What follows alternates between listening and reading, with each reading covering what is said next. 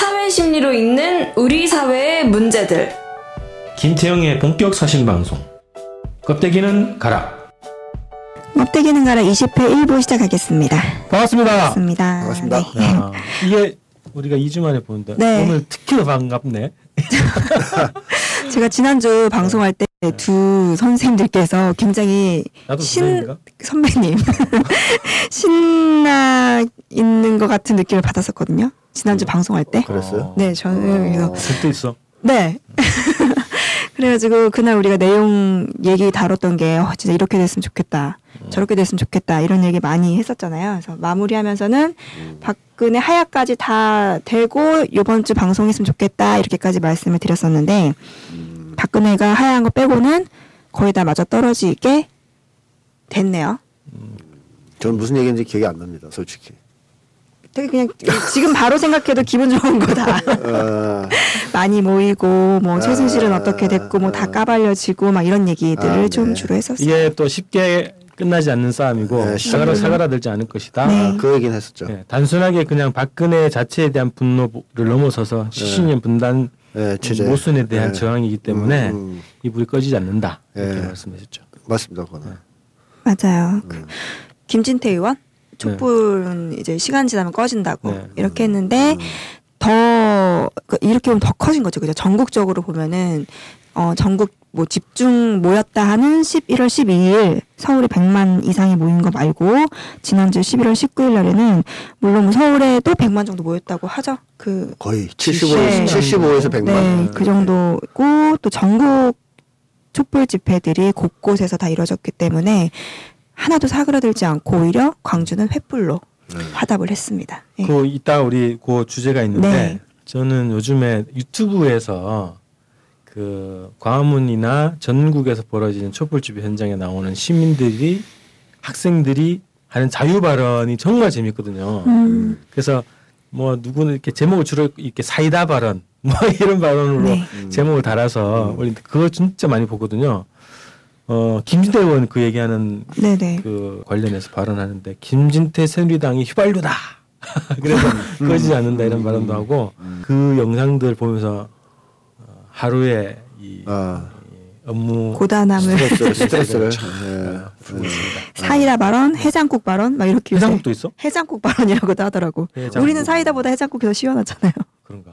나는 해장국 발언. 그렇죠? 음, 네. 음. 어, 십이일날 민중총궐기 하고 그리고 네. 십구일날 사 차 범국민 행동이 있었어요.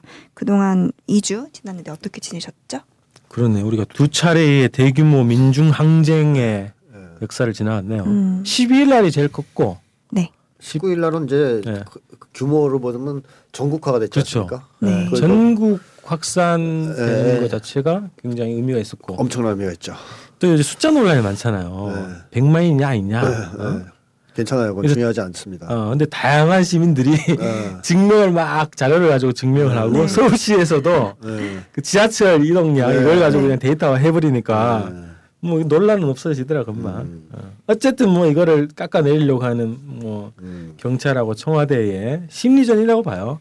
그래서 저희가 십이일도 그렇고 십구일도 현장 내에 나가서 취재도 하고 중계도 하고 있는데요. 십이일 날은 제가 약간 이게 빌딩 위에서 봤어요. 전체 다 보실 수 있어요. 전체 다 안 보이더라고 한 번에. 너무 많아가지고. 빌딩이 좀 가려져가지고 음. 그 프레스센터 십팔 층에 가면 언론노조 사무실이 있는데 네. 딱 들어가 보니까 위원장실이 딱 좋은 자리거든요. 음. 위원장실 딱 개방돼 있는 거야. 음. 각종 기자들이 와서 사진 찍고 영상 찍고 있게 하더라고요. 그래서 제가 가서 또 올라 찍었는데 아 올라가서 찍어 보니까 야 이거는 이게 감이 안 오는 거 있잖아요. 야 정말 이게, 이게, 이게 현실에 벌어지는 일인가 이런 느낌이 들 정도로 너무 감동적이었어요. 음. 그리고 또 법원이 또 그걸 허용을 했죠. 네. 네. 광화문 앞거리 네. 그 앞거리까지 허용을 하고 한 두 차례 정도 다 허용을, 허용을 했어요. 그래서 야 법원 돌아섰나 이런 분위기도 있었고 네. 어. 그래서 어, 매일매일이 긴장의 연속이고 감동의 연속이면서 역사적인 연속이었다. 음. 맞습니다. 음. 음. 저는 그 십이일 날 그 전주에 못 나갔다고 이제 이실 짓고 하고 십이일 민중총궐기 일찍부터 나가가지고 네. 청년들이 모여서 한 청년 대회도 있었어요. 그것부터 시작해서 대학로 네. 음. 대학로부터 이제 광화문까지 행진하고 박근혜 가면도 써봤어요. 그래가지고 아 저기 한복 입은 게 자네였나? 아 그 예쁘게 사진 찍힌 사람은 어. 우리 다른 저 아는 예쁜 어. 친구고요. 너무 힘들어해가지고 오방색 풍선을 들었는데 팔이 너무 날아갈 것 같은 거지. 그래서 잠깐 교대해줬는데 오태가 틀려져갖고 사진이 안 찍히더라고요. 음. 근데 그런 거 하고 그날 저는 워낙에 사람들이 많이 모였어가지고 곳곳에서 여러 가지가 진행이 됐었잖아요.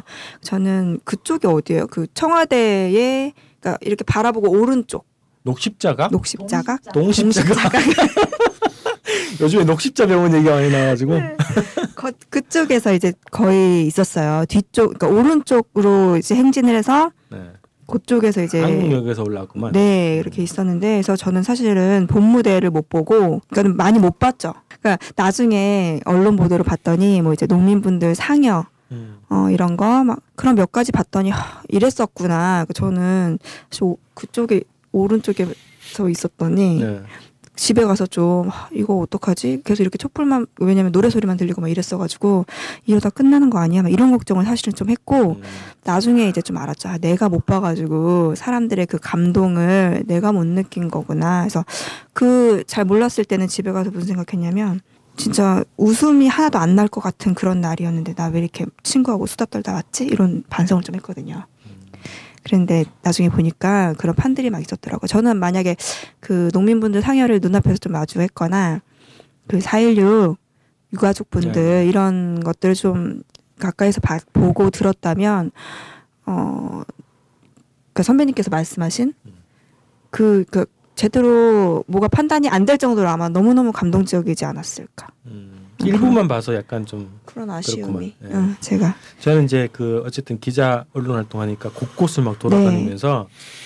정말 다양한 판이 막 부러지는 음. 거예요. 곳곳에서 대중들이 모여서 토론하고 자유 발언하고 디스코텍이라 그러나?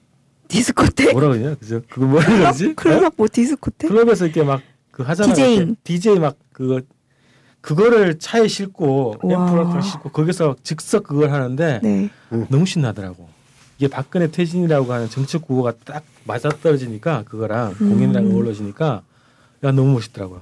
그리고 무슨 또 각종 악기들을 가지고 공연하고 가면 쓰고 네. 풍물 치고 상여 메고 와 이거는 그야말로 장관이었어. 장관. 음. 이 현장에서 딱 보니까 대중들의 그 어마어마한 힘을 뭐 다는 아니겠지만 어쨌든 피부로 확 네. 느껴지고 이겼다라는 느낌이 딱 들더라고. 음. 선생님 현장에 아는 서울 현장은 안 가보셨죠? 네. 부산만 잠깐. 그래서 저는 이 집회를 안 나가려고 하는 사람들을 만나서 네. 강의를 주로 하고 어, 더 중요한 곳에서 다녔는데 네. 예를 들면 뭐 십이 일 날 많이 모일 거다 그러니까 안 믿어요. 나가시라 그랬더니 음. 한국 사회에 잘못됐다는 건 이제 알고 강의에 대해서도 이제 지지를 해주시는데 싸워야 된다 이제. 그래서 이제 십일 총궐기에 나가야 된다 그러니까 사람들 별로 안 나올 거라는 거고 잘 안 될 거라고 비관적으로 얘기를 하시더라고요. 음, 음. 그래서 내가 잘 될 거니까 백만 모이니까 나가보십시오 했는데 진짜로 운 좋게 또 모였잖아. 네, 점쟁이 할까 봐요. 네. 근데 하여튼 그런 식으로 계속 그 청년들도 반박근혜 입장은 다 됐잖아요 이제. 그렇죠. 하지만 항쟁에 나가긴 조금 꺼려하는 청년들 또 강의하고 음. 뭐 그런 식으로 해서 일단 항쟁이 있는 날 강의를 요청한다는 것 자체가 이 사람들이 수준이 조금 그렇잖아요. 근데 나가지 않고 취소를 안 했으니까 음. 뭐 저는 뭐 가서 한 명이라도 더 항쟁에 내보내려고 밑부를 계속 때우시는군요. 그러고 있습니다. 네. 이십육 일에도 강의가 두 개나 있어요. 네. 그래서 그 끝나고 힘이 닿으면 이제 나도 나갈 생각인데. 아 진짜 십이 일 날 그 제가 시청회에서 민중총궐기 본판은 네. 네 시에 시청회에서 했고 시청 그 아, 광장에서 네. 했고 그 다음에 이어서 행진과 범국민 집부를 네. 광화문에 산 거거든요. 집회 끝나고 이제 행진해가지고 광화문 가는데 네. 아, 이게 막 뭐랄까 압사될 뻔했어요. 네. 너무 많아가지고 사람이. 네. 네. 그러니까 오종종종 걸어가는 거 있잖아요. 네. 너무 많아서. 밀려서 걸어가는 어. 거. 그래서 광화문까지 제가 취재를 가려고 막 어. 가는데 한 사오십 분 걸렸나? 어. 거기서 거기 하는데 어. 진짜 너무 많더라고요. 근데 저희, 저희 방송에서 옛날에 그 얘기 하지 않았어요? 음. 우리 한국인들의 이제 과거부터 한국인들의 취미생활은 봉기였다. 그런 얘기를 하지 않았습니까? 네.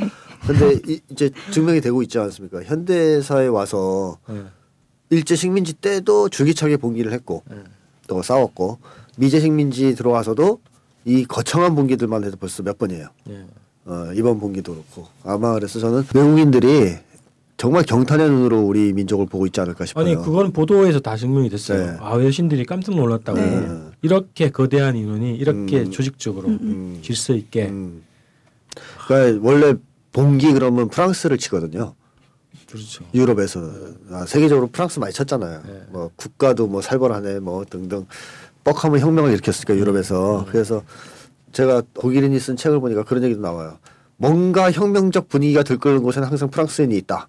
뭐 이런 얘기를 할 정도로 이제 음. 그 유럽에서는 걔네가 유명한데 음. 프랑스가 우리한테 또 명함을 못 내밀죠. 네. 이게 바로 한류 아닙니까? 네. 어, 아니 저기 일본 일본에서 우리나라의 그 선진 시위 문화와의 시위 방법을 배우러 온 일본 참가단이 있었어요. 네, 있었대요. 있었어요. 저기 빨간 네, 네, 네. 어, 깃발 들고 음. 어. 우리나라가 한국 전쟁 끝난 이후만 해도 거대 봉기가 벌써 몇 번이에요. 그러네요. 어, 사 일구 네. 그다음에 팔십 년 서울의 봉거 광주 항쟁, 네. 유월 항쟁, 네. 촛불 항쟁, 네. 광우병, 광우병. 그다음에 탄핵, 탄핵, 요구랑 탄핵. 뭐. 그러니까 이 시민생활 맞잖아요. 그죠? 맞아요. 조금 이번에는 오래 걸렸을 뿐.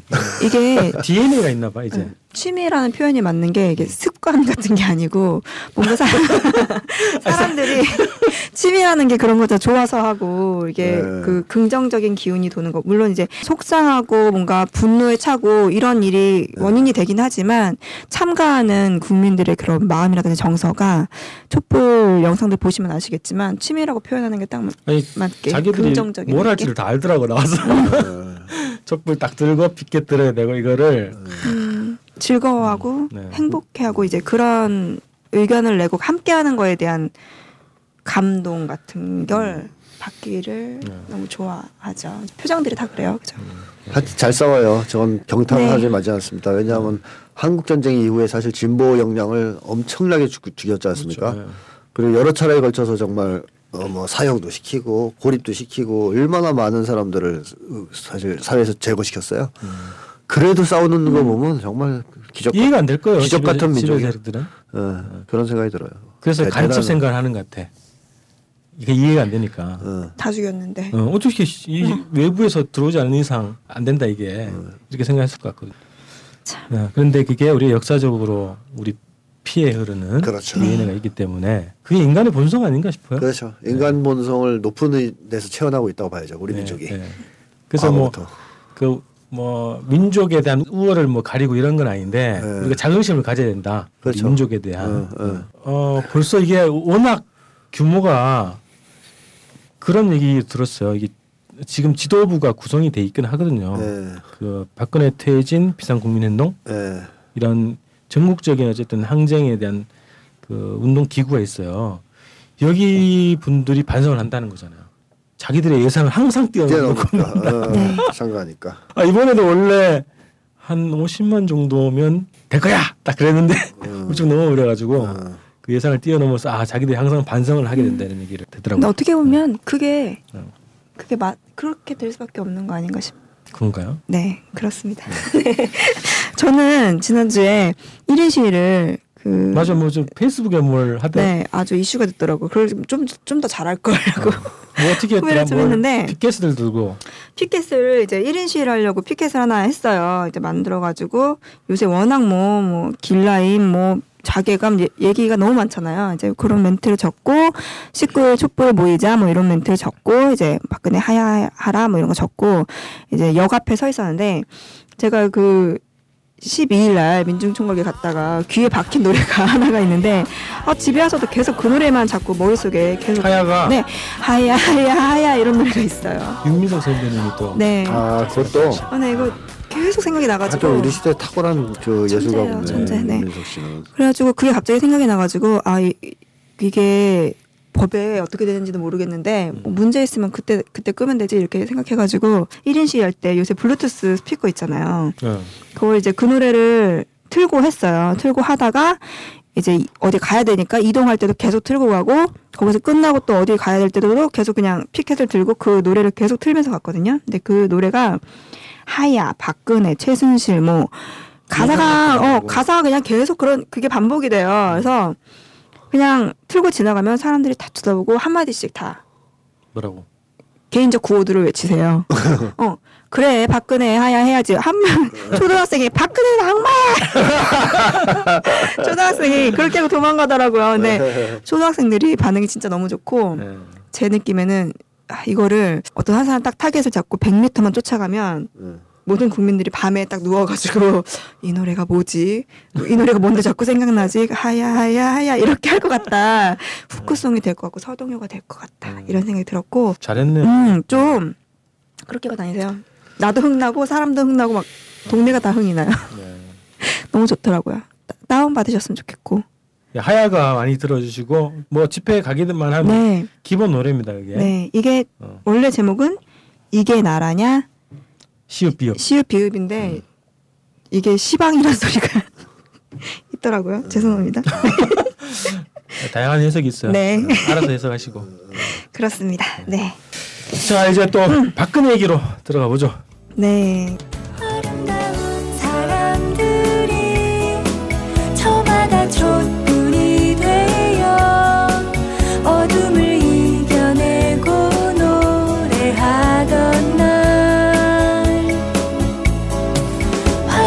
한 번 못 가고 추위에 몸살이 나도 엄마 아빠는 그 자리 지켰다고.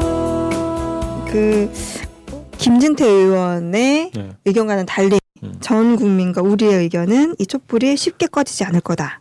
더 커질 거다 이렇게 얘기를 했었잖아요. 근데 십이월 총궐기가 이제 건국 이후에 거의 최대 규모의 시위라고 해요. 그런가? 건국 그렇대요. 이후? 건국 이후에. 팔십칠년 유월 항쟁 당시에 그 네. 이한열 열사 장례식이 백만이잖아요. 정도. 네. 서울시청을 중심으로 네. 해서. 네. 아니 뭐 그 지하철 집계로는 백이십오만 얘기를 네. 하거든요. 그러니까. 네. 그걸로 보면 더 뛰어났다고 어. 볼 수 있겠죠.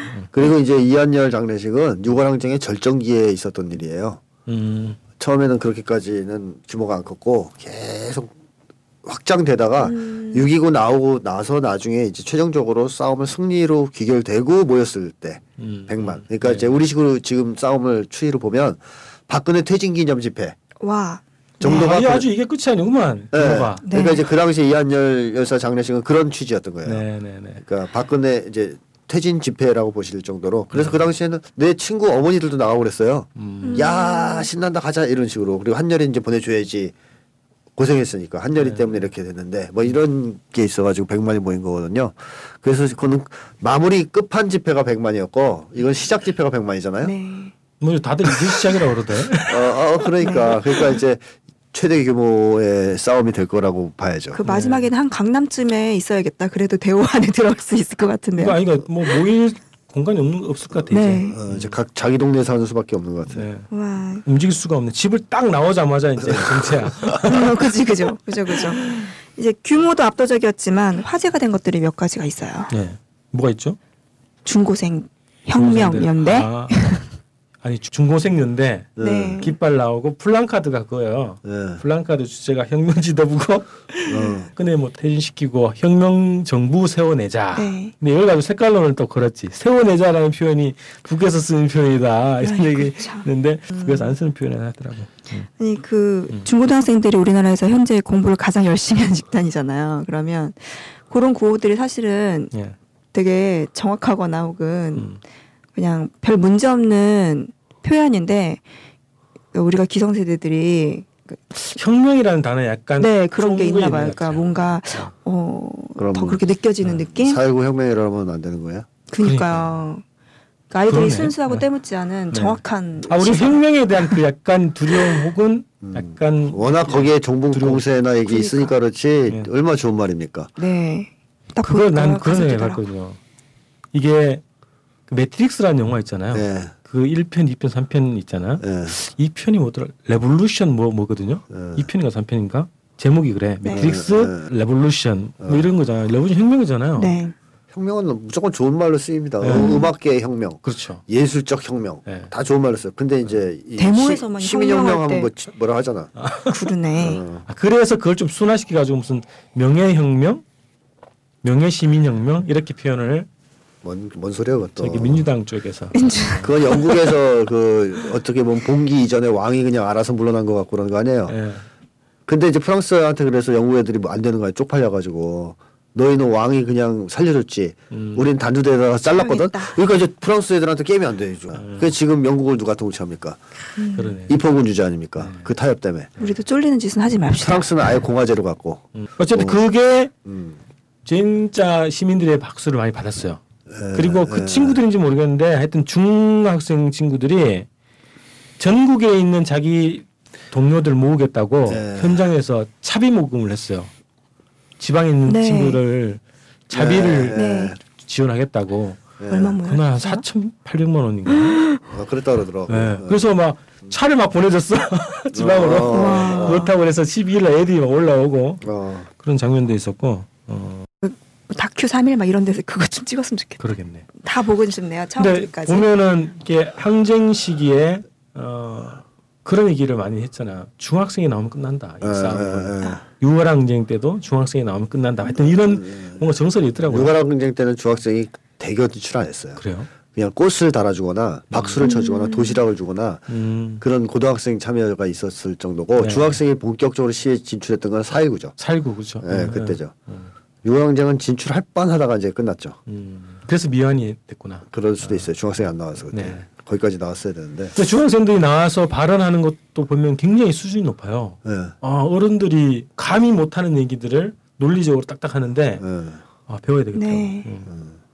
이 친구들도 논술 세대라 그런가? 우리는 그런 게 찍는 세대잖아. 우리는. 네. 그래서 음, 그런가? 음. 정말 논리적이고 지식도 많고 음. 과감하고. 뭐랄까 계산이 아, 없어서 그런 맞아, 것 같아. 맞아. 음. 거침이 없어요. 네. 음. 우리는 이제 이 얘기 저 얘기 뭐 이쪽 저쪽 막 다 머리가 아프고 여기에서 이렇게 얘기하면 뭐 이런 거 막 생각하는데 학생들은 그냥 딱 올곧은 거 하나만 보고 그거에 대한 대해서 뒤에 따르는 계산적인 것들을 안 하다 보니까 올바른 말을 그대로 그냥 네, 네. 그게 인상적이었고 그 다음에 십구일에 지난주도 아까 말씀하셨던 것처럼 전국 확산판이었죠.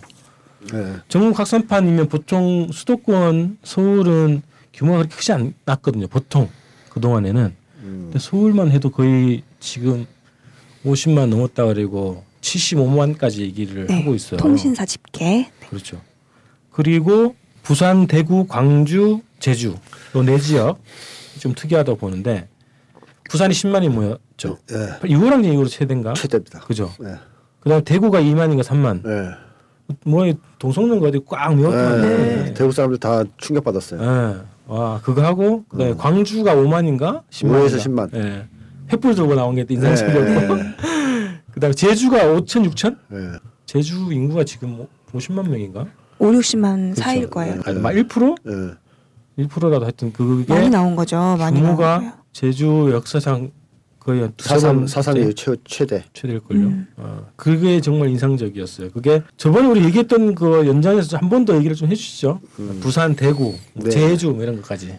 뭐 이번에 십구일 항쟁을 기준으로 봤을 때 십이일 항쟁 이후에 십구일 항쟁으로 넘어갈 때 사실 예측했던 바이긴 한데 네. 이번 항쟁의 특징은 시작부터 각계각층이 다 동참하고 있다는 특징이 있지 않습니까? 그렇죠. 그러니까 예전 항쟁은 대학생이었어요. 뭐 처음에는 다 선봉이 있고 대학생이 나와서 네. 두드려 맞고 끌려가고 이러니까 보다 못해 넥타이 부대가 동참하고 네. 여기에 이제 상인들 동참하고 이런 식이었거든요. 종교인 뭐 이런 식으로. 그래서 연락에 다 싸우고 나니까 노동자들 이제 분위기 타서 대규모 항쟁에 나섰고 칠, 팔월 대투쟁이 네. 있었고 이런 식으로 탁탁탁 끊어지면서 청년 학생이 거의 이끄는 항쟁이었거든요. 근데 이번 항쟁은 시작부터 다 나오는. 음. 남녀노소 각계각층. 네. 그래서 아까 말씀하셨듯이 청소년, 네. 청년 학생들의 진출이 두드러졌고 노동이 처음부터 조직적으로 동참했고 음. 노동자 농민들이. 이런 것은 우리 항쟁 역사상 가장 수준 높은 항쟁이라고 봐야 됩니다. 그러네요. 음. 시작부터. 범부민적 항쟁이다. 이렇게 음. 봐야 되겠고 또 한 가지의 특징은 전 지역이 불타오르고 있다. 그러니까 예전에는 항쟁이 벌어져도 몇 군데에 국한됐지 않습니까? 네. 팔십 년의 가장 비극은 광주만 싸웠다는 거 아닙니까? 네. 그래서 진압도 됐던 거고 음, 비참하게. 근데 이번에는 전 지역이 타오르고 그것도 특히 여태까지 극우 보수의 아성이라고 불려왔던 경남, 경북 네. 이 지역에서 항쟁이 타, 불타오르고 있다. 음. 이것도 하나의 이제 중요한 특징이에요. 그래서 이게 이제 통계로도 나타났죠. 호남이 박근혜 지지율이 영 퍼센트 나왔거든요. 네. 네.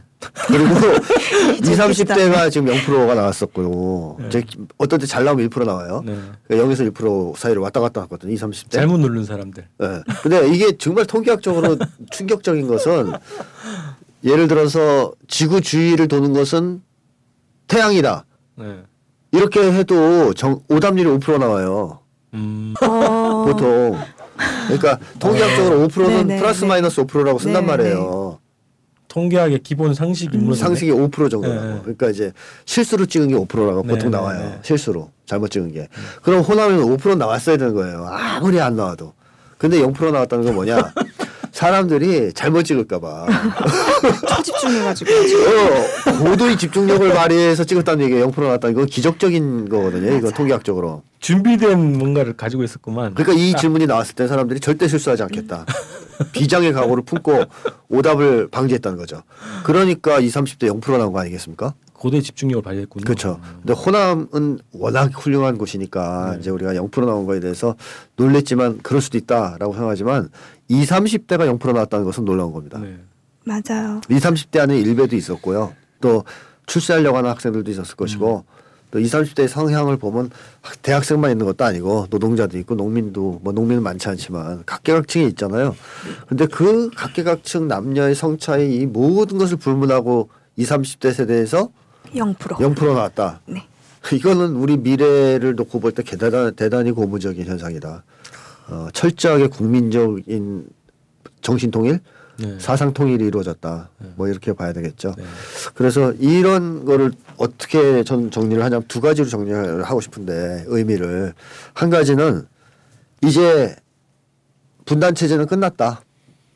자, 어떻게 보면 극우 보수가 집권하는 시절은 이제 완전히 끝났다. 음. 그러니까 이명박 박근혜로 이제 너희들은 완전히 여기서 이제 퇴장이다. 한국에서. 일단 안 되는 게 호남에서 영 퍼센트, 이십, 삼십 대에서 영 퍼센트 나오는 정당 아니에요. 네. 이것들이 어떻게 장기 집권을 하겠냐고 이제 더 이상은 못. 기반이 하죠. 완전히 없어져 버렸네. 완전히 거죠. 깨진 거죠. 미래 기반이 없어져 버렸네. 네. 저는 이미 옛날에 박근혜 때도 이건 노인 정당이라고 그랬거든요. 새누리당은. 젊은 세대가 별로 지지하지 않으니까. 음. 근데 이젠 별로 지지하는 게 아니고 영 퍼센트. 경로로 어, 실수를 찍는 사람 빼고는 지지하지 않는 네. 정도로 젊은 세대에게는 완전히 아웃됐어요. 네. 마음에서. 음. 그만큼 시대착오적인 정당이라는 거 아닙니까? 세력, 정치 세력이고.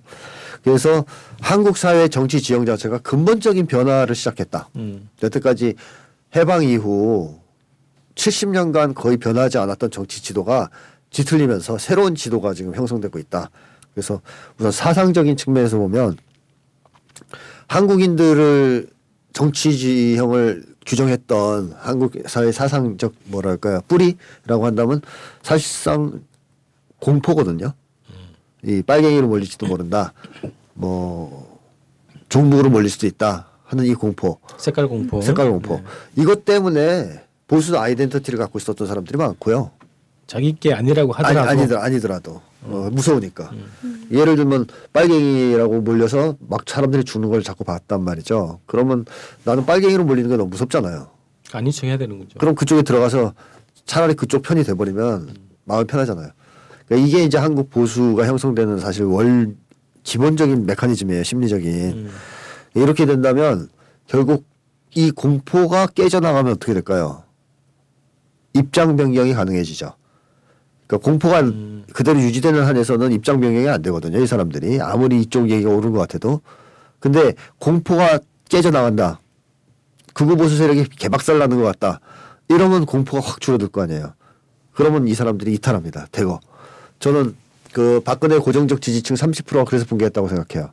붕괴됐다고 봐야죠. 지금 오 퍼센트 지지가 지금 한 삼 주 이상 가고 있으니까. 그렇습니다. 붕괴됐어요. 그리고 이게 복원돼봤자 십 퍼센트로 넘어가기 힘들어요. 이제. 음. 그러면 삼십 퍼센트의 정체가 드러난 거죠. 제가 계속 강조해왔듯이 음. 이 사람들은 공포 때문에 지지한 거지 음. 사실은.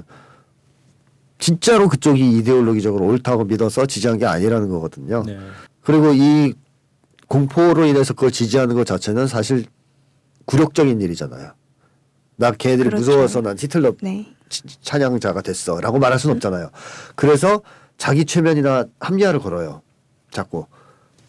박근혜 그래도 시집도 안 갔으니까 음. 깨끗하지 않겠어? 등등의 환상을 걸어왔잖아요. 음. 보수가 그래도 경제는 잘하지 않냐? 등등의 환상. 이번에 다 깨졌잖아요. 순실이가. 어떻게 저렇게 돈에 어? 집착을 할까? 그리고 경제는 잘하는 줄 알았더니 최우라한테 막 천억씩 지원해주고 승마 잘하라고. 정유라. 정유라. 아, 죄송합니다. 하여튼 이런 걸 보면서 공포가 완화되는 조건에서 그 극적인 어떤 모습, 있고. 그 추한 모습이 터지면서 음. 사람들이 대거 이탈을 해버렸어요. 이제 돌아가기 힘들어요, 이게. 음. 정말 다시 한번 군대를 동원해서 다 쏴 죽이지 않고서는 이 공포를 재현하기 힘들어요. 따라서 한국인들의 정신세계를 완벽하게 파괴해왔던, 짓눌러왔던 이 공포, 특히 빨갱이로 몰릴 수도 있다 하는 종북몰이에 대한 공포나 색깔 공포가 이번 싸움으로 거의 깨져나가고 있다고 봐야 됩니다. 음. 이 한국 사회의 정치 지도를 근본적으로 좀 바꿀 거라고 예상하고 있고요. 또 하나는 지역적 지도도 박살이 났죠. 그러니까 독재, 영원함 다 화합됐어요. 독재 지금. 정권이 이제 분열해서 통치한다의 이제 음. 입장에서 계속 영원함을 이간질시켜 왔고 음. 여러 이간질을 시켜왔죠. 또 정규 비정규직의 이간질을 시켜왔고 또 우리 일반인들 사이에서는 뭐 소위 차별의식 음. 너희는 형제가 아니고 경쟁자야. 그리고 서로서로 무시하고 살아. 이런 식으로 했기 때문에 그동안 한국 사회가 그러지 않았습니까? 자기가 조금만 돈 있으면 돈 없는 사람 무시하고 뭐 이웃을 이웃으로 대하지 않고 하는 연대감 같은 게 다 파괴돼 있었죠. 네. 근데 이번에 이 싸움을 통해서 우리가 그걸 회복하고 있다고 봐요. 지난 제가 제가 얘기했지만 음. 극적으로 연대감을 회복하고 있다. 인간에 대한 신뢰와 연대감이 회복되고 있다. 세대 간 지역 간 그게 다 통할되는 것 같아요. 그렇죠. 포괄되고 있죠. 네. 그러면서 또 경상도 지역에서 제가 얘기했지만 빚을 다 갚았지 않습니까? 마음의 빚을. 마음의 빚을 다 갚았어요. 경북 경남. 따라서 이게 올라오게 돼 있었거든요. 근데 총선에서 일 차 올라갔고 음. 이번 싸움에서 지금 다시 올라오죠. 그러면 여기 복원됩니다. 여기는 원래 야도였어요.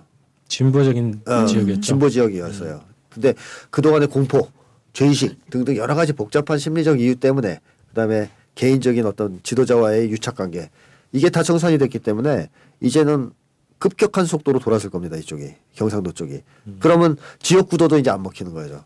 그러니까 한국 정치판을 그동안 기본적으로 규정해왔던 색깔론과 지역 구도가 깨졌다는 얘기입니다. 이번 판에서. 그러면 완전 새판짜기가 지금 되는 상황이거든요. 이게 이번 싸움의 큰 의미다. 이번 싸움이 진행되면서 기존의 한국의 정치 지형은 완벽하게 탈바꿈해서 새로운 정치 지형으로 바꿔질 것이다. 그리고 이번 당연히 이건 민중한테 유리한 겁니다. 그리고 두 번째는 뭐냐 하면 어떻게 보면 천구백사십오 년 이후에 해방된 이후에 또 한국전쟁을 거치고 뭐 이러면서 우리 한국민들의 진출을 가로막았던 장애물 같은 게 있었지 않습니까? 그렇죠. 어, 그 거대한 장애물 음. 그것의 배후에는 사실 미국이 있었고요. 음. 까놓고 얘기하면 강력한 이제 미국의 이제 백그라운드라는 게 있었고 또 그 이후에 계속되어 왔던 한국인들의 그 패배주의가 있었어요. 안 된다 이제 네. 해도 안 된다. 계란으로 바위치기다. 어차피 해봤자 손해만 본다. 등등 여러 가지 한국인들의 진출을 가로막던 굴레 같은 게 있었어요. 음. 최후의 굴레. 근데 이번 싸움에서 그게 전 깨져나가고 있다 생각해요. 이제 쉽게 열린 거죠. 한마디로 뭐 판도라 상자가 열렸다고 표현하는 게 좋습니까? 뭐 어떻게 하든 음. 팡 열렸다 그럴까? 네. 그러면 어떻게 합니까 이제? 남은 것은 서서히 물 밑듯이 밀려 나오는 거죠. 마치 댐이 균열, 균열돼서 물이 쏟아져 나오듯이 이게 열렸잖아요. 음. 이제 서서히 물이 이제 쏟아져 나오다 나중에 어떻게 댐이 확 무너질 거 아니에요. 음. 그 흐름에 들어갔다고 저는 생각해요. 아, 그래서, 그래서 그 최박일당의 어떤 개인 비리라든가 네. 그런 거에 국한되지 않은 싸움이라는 거죠. 그렇죠. 싸움이. 계속 그 얘기를 하는 거죠. 음. 다시 말하면 명백하게 청년학생운동은 부활할 거고요. 제가 볼 때 향후 몇 년 안에 학생운동이 새로운 도약기와 전성기가 열릴 거고 노동농민운동 다 다시 재도약기로 들어가서 갈 것이고 또 그동안 싸우지 않았던 민중들까지도 동참하면서 진보 역량이 대규모로 재편될 겁니다. 향후 몇 년간에 걸쳐서. 그리고 이것이 민주정부 탄생으로 간다면 남북통일도 될 거고요. 이것은 우리가 생각하고 있는 수준의 싸움을 훨씬 뛰어넘는 흐름이 시작되는 거거든요. 그렇죠. 오히려 뭐 우리가 이게 속도가 너무 빨라가지고. 그렇죠. 네. 그래서 지금 이제 서서히 이게 진행되고 있는데 이 거대한 흐름 자체는 저는 칠십 년 분단체제의 파열구를 내고 그것을 근본적으로 뒤집는 흐름이 시작됐다. 그리고 민중들이 거기에서 이제 드디어 기선을 잡았다. 승기를 잡았다는 겁니다. 그 십이일날 제가 현장에 딱 가봤는데 가장 감동적인 장면 중에 하나는 네. 학생들이요. 대학생들. 네. 저기서 이렇게 대오를 지어서 쭉 행진해 오는데 와 너무 멋있더라고. 그러니까 학생들이 대오를 딱 지어가지고 깃발을 들고 쫙 오는데 거의 오천 명이 왔더라고요. 네. 전국에서 네. 대학생들이 이런 태진이라는 높은 정치와 어떻게든 구호를 가지고 단일 대오로 집중한 거는 근래 거의 없었던 상황이죠. 없었죠. 그동안은 뭐 생존권적 문제, 뭐 등록금 문제 이런 걸로 네. 네. 몇 번 하긴 했는데 이렇게 조직적으로 모여서 했던 걸 딱 보면서 야 말씀하신 대로 학생운동도 머지 않아서 부활되겠구나 네. 싶더라고요. 그렇죠. 이게 이런 거예요. 이게 우리는 한국 사회에 살고 있기 때문에 국민들, 민중들이 다 알아요. 무의식적으로는 알고 있어요. 음. 뭐가 문제인지. 그렇죠. 그러니까 한국 체제 자체가 잘못됐고 음. 근본적으로 누구를 쳐야 되는지도 사실은 무의식적으로 알고 있었어요. 음. 근데 우리가 일상적으로 심리학적으로 보면 그 무의식적으로 알고 있는 거를 표면으로 갖고 오지 못해요. 무서우니까. 음. 그걸 직면했을 땐 싸워야 되거든요. 박근혜랑. 예. 그러니까 청년 학생들도 그런 거죠. 자기들의 실험 문제, 스펙 문제, 그리고 친구들하고 사이좋게 못 지내고 경쟁해야 되는 거. 그것도 싫고. 그리고 애도 못 낳는 사회가 됐고 헬조선이라고 부르는 이런 것의 근원에 뭐가 있는지 안단 말이죠. 저는 노인들도 알고 있었다고 생각해요. 상당수. 하지만 의식화가 안 돼요.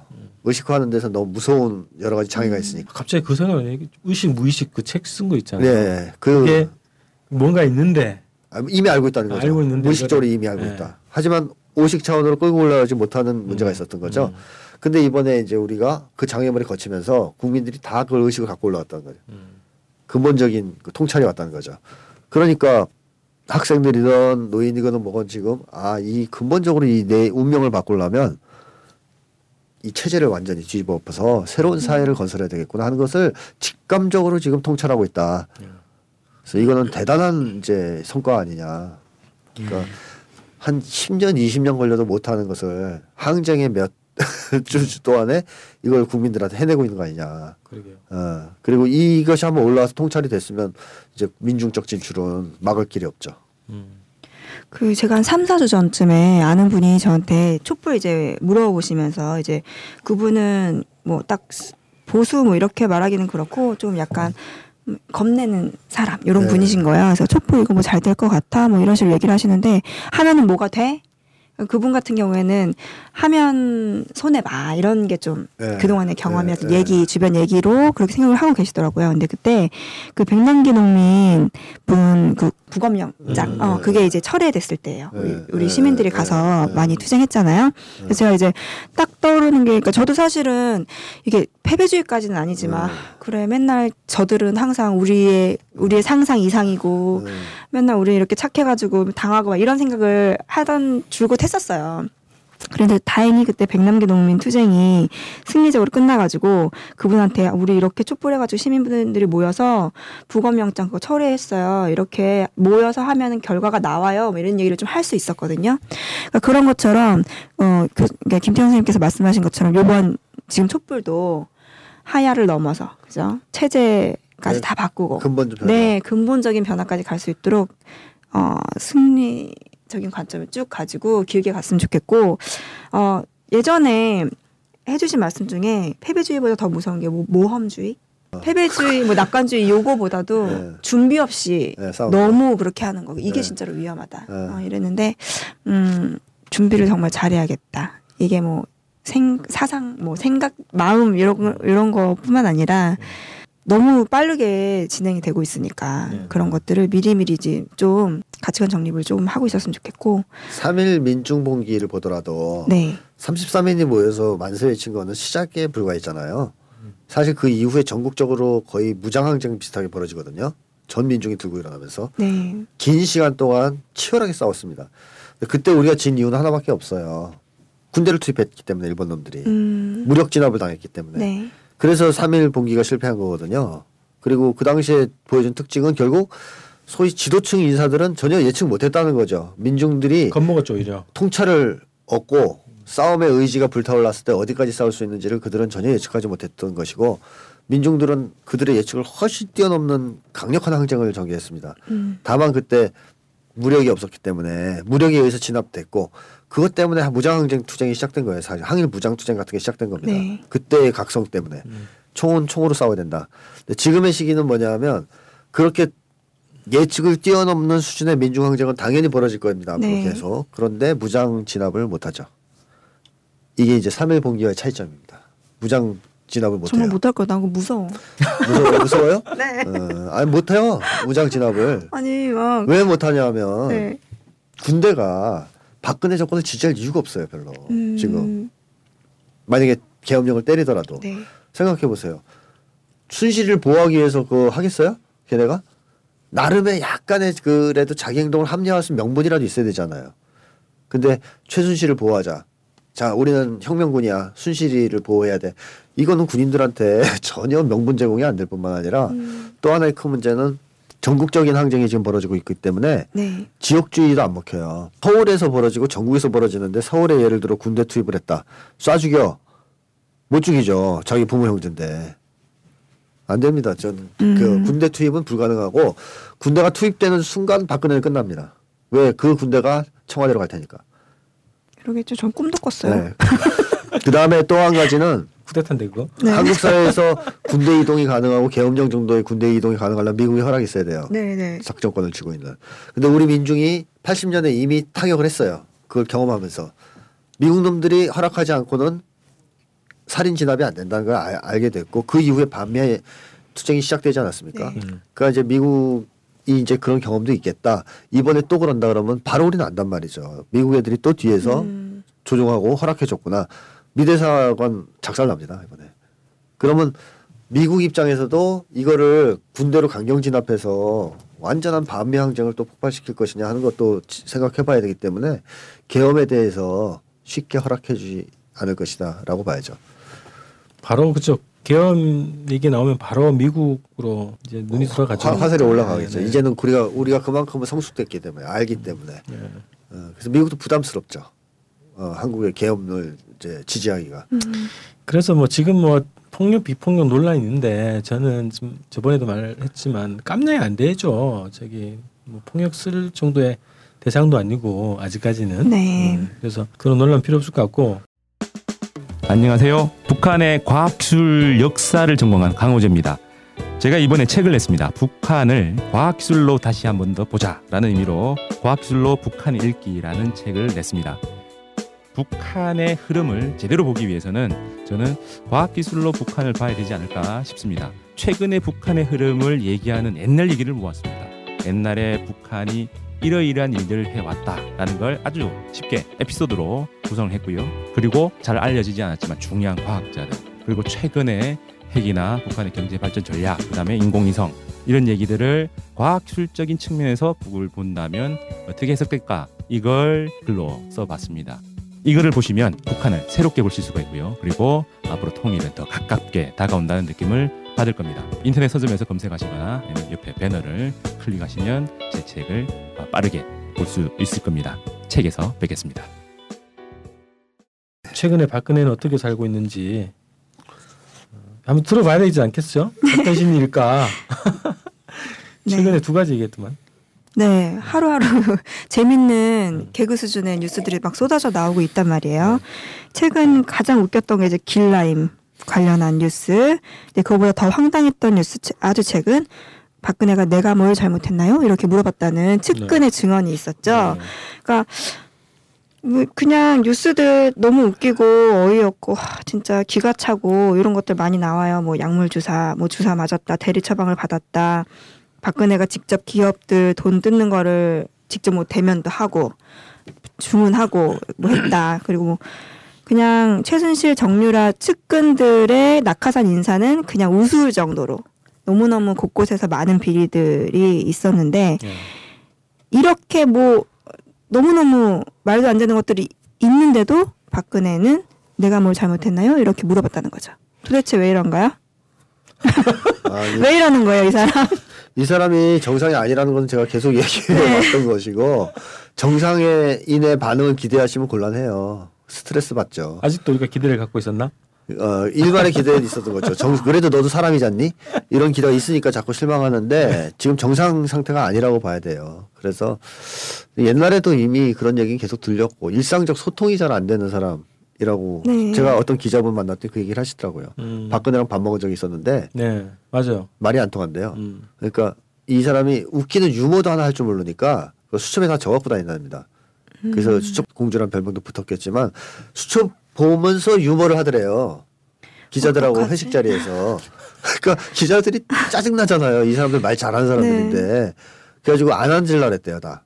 고참 기자들이. 음. 박근혜하고는 얘기가 안 통하니까. 그때 후보 때도. 그래서 제일 막내 기자들한테 니네가 옆에 네. 앉아서 시중 들어. 힘든 자리가. 어, 내보내놓고 딴 사람들 밥만 먹고 빨리 빠져나오려고. 왜냐면 말이 안 통하니까.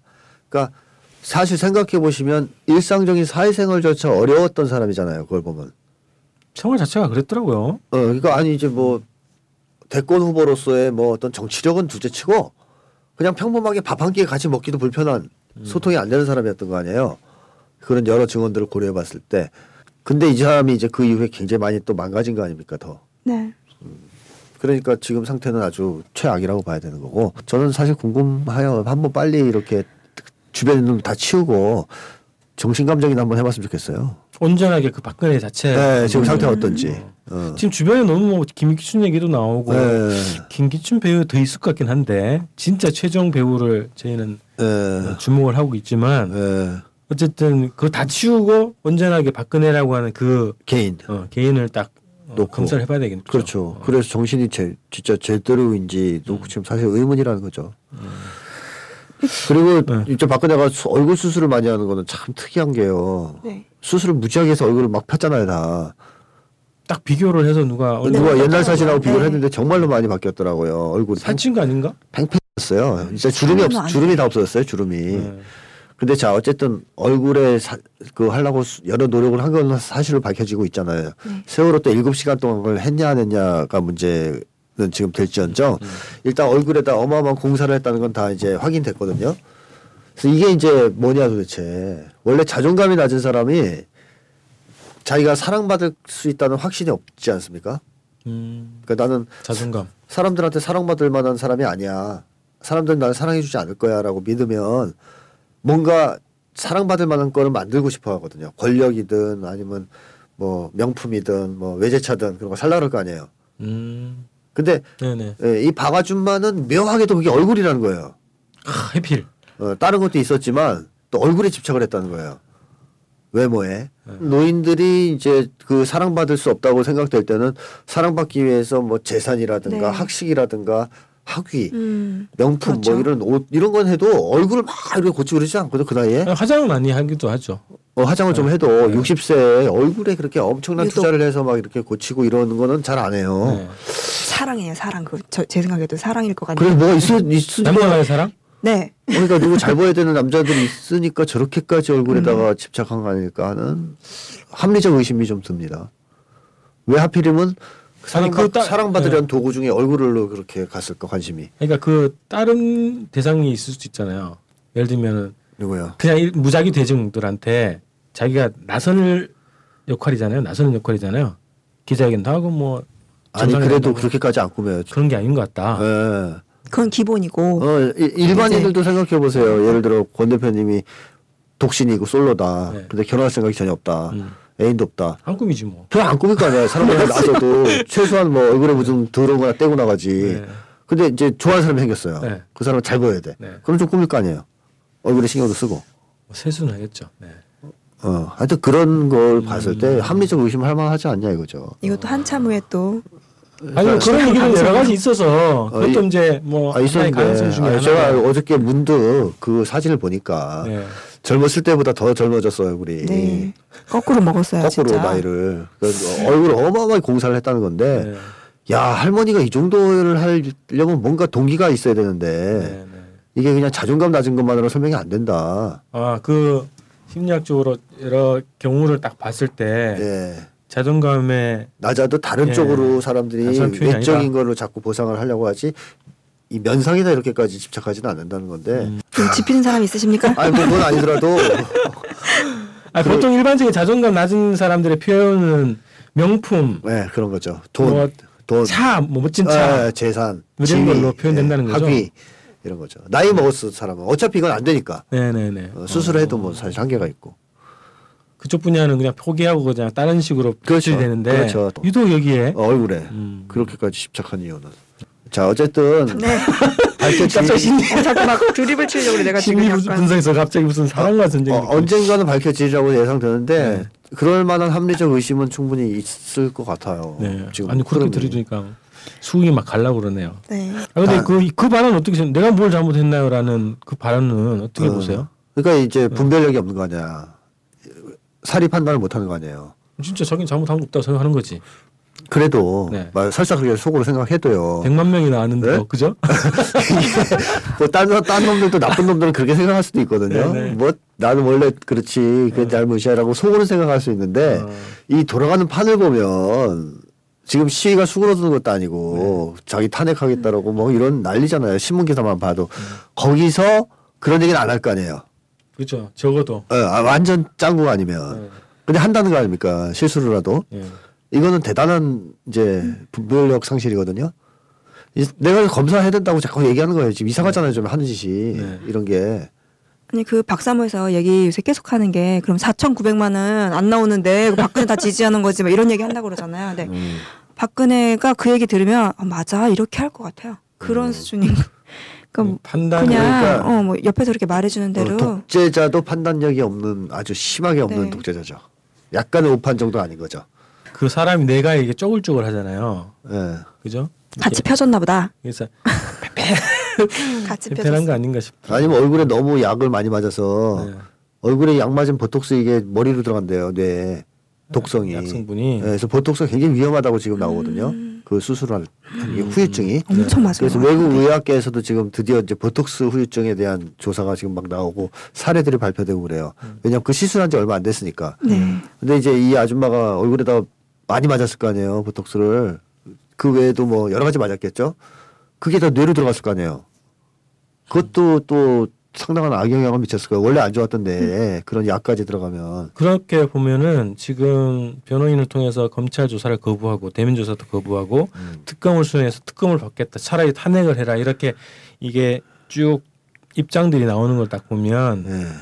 여전히 여수아비고 옆에 뒤에서 있죠. 이렇게 기획을 하고 끌어가는 세력들이 그렇죠. 있고. 내려왔을 때 네. 큰일 나는 애들이 있는 거죠. 네네. 네. 뭐 김기춘이라고 얘기하기도 하고 다양한 세력도 있는데 네. 아 그래서 그런 거 있잖아요. 이게 막 항쟁이 막 불이 더 타오를 때 지배 집단 핵심 최종 그 지배 집단이 무리수를 둔다는 거지. 네. 네. 그게 어떻게 표출될지는 모르겠는데 지금 나오는 거 자체가 무리수란 말이죠. 그렇죠. 자기가 임명한 검찰이 자기를 물고 있는데 네. 또 그것도 거부하고 차라리 탄핵하라고 이제 배짱을 내 보이기도 하고 이 와중에 또 한일 정보보호협정 네. 이것도 체결을 하고 네. 그래서 하, 굉장히 이게 그냥 다 깽판 쳐놓고 나가려고 하는 거 있잖아. 음. 그래서 그래. 자기 목숨 하나 살리는 거에 최종 목표가 있지 않을까? 사실은요. 좀 머리가 좋으면 그렇게 해도 못 산다는 건 알 거거든요. 음. 근데 지금 그것도 아닌 거예요. 조건반사적으로 지금 버티는 중인 것 같아요. 음. 거의. 네. 어.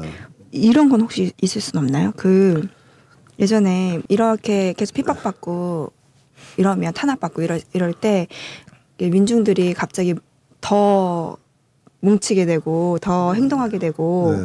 그렇게 된다고 한 내용이 있었는데 이제 얘네들도 그러니까 쟤네들도 정말로 궁지에 몰리면은 이게 흩어지는 거 말고 그 말도 안 되는 낙관주의라든지 뭐 지금 뭐 판세로도 할 수 있다 막 이렇게 엉뚱하게 그걸 믿게 되는 이런 현상도 있을 수 있을까요?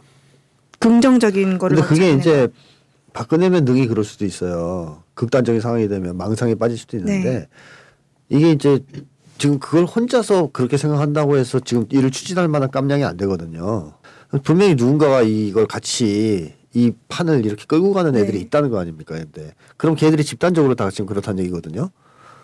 누굴까요? 그게 옛날에 순실이라면 이해가 되는데 수준이 떨어지니까 네. 이제 순실이가 지금 감옥에 있는데 구치소에 있는데 계속 영향을 미치는 건지 아니면 또 다른 제삼의 인물이 그렇게 무리한 판단을 내리는 건지 어쨌든 이 사태를 주도하는 사람은 현명하고 똑똑한 사람은 아닌 거죠. 지금 맞아요. 이렇게 쫓겨가면서 그냥 음. 막 카드를 막 던지는 것 같고 음. 십이일 날 그 청와대 관전 아니고 그 집무실 네. 그 동에 불이 환히 켜져 있었는데 네. 십구일 날 불이 나타나더라고요. 네.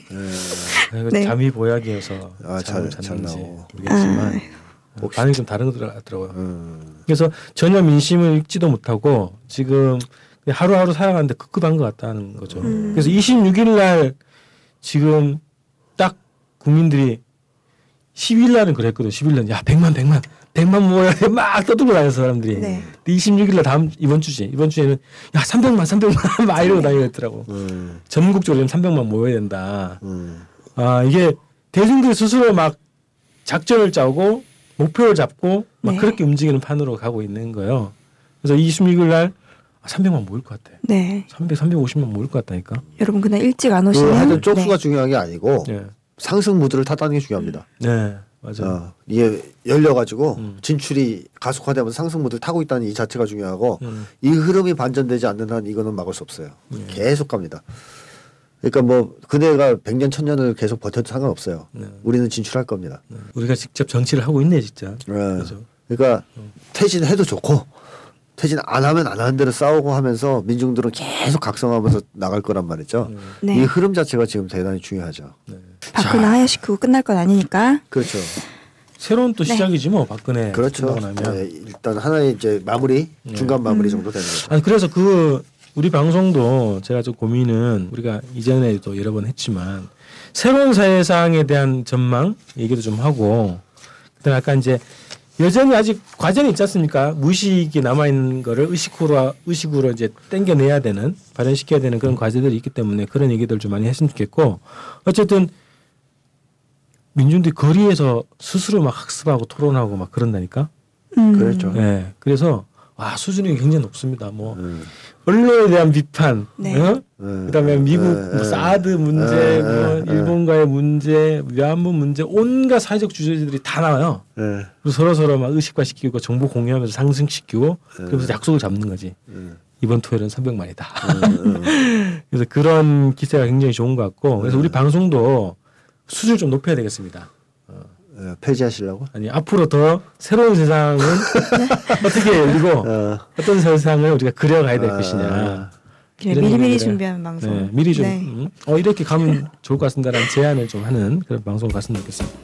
네, 네. 가깝게는 이번 주 네. 이, 이번 주에 나가죠 이게? 이번 네. 주 토요일 이십육일 날 삼백만 모이는 촛불 집회 함께 하셨으면 좋겠고 일찍 안 나가시면은 자리도 못 잡으시고 맞아. 지인들 만날 수가 없습니다. 미리미리. 다시 타면 서울역에서 어정거리. 네. 미안해. 맞아요. 이제 강을 못 건널 수도 있어 좀 있으면 이제 네. 한강을 못 건널. 집 문을 딱 열자마자 정체입니다. 네. 이제. 종로 쪽 가시면은 촛불도 없고 그 집 근처에 다 사서 준비하셔가지고 삼백만 진짜 이뤘으면 좋겠고요. 어 계속 지치지 말고 네. 꺼지지 말고 회풀이 될 때까지 그 이상 될 때까지 함께 하시면 좋겠습니다. 껍데기는 가라 이십 회 일 부 마칠게요. 네. 고맙습니다.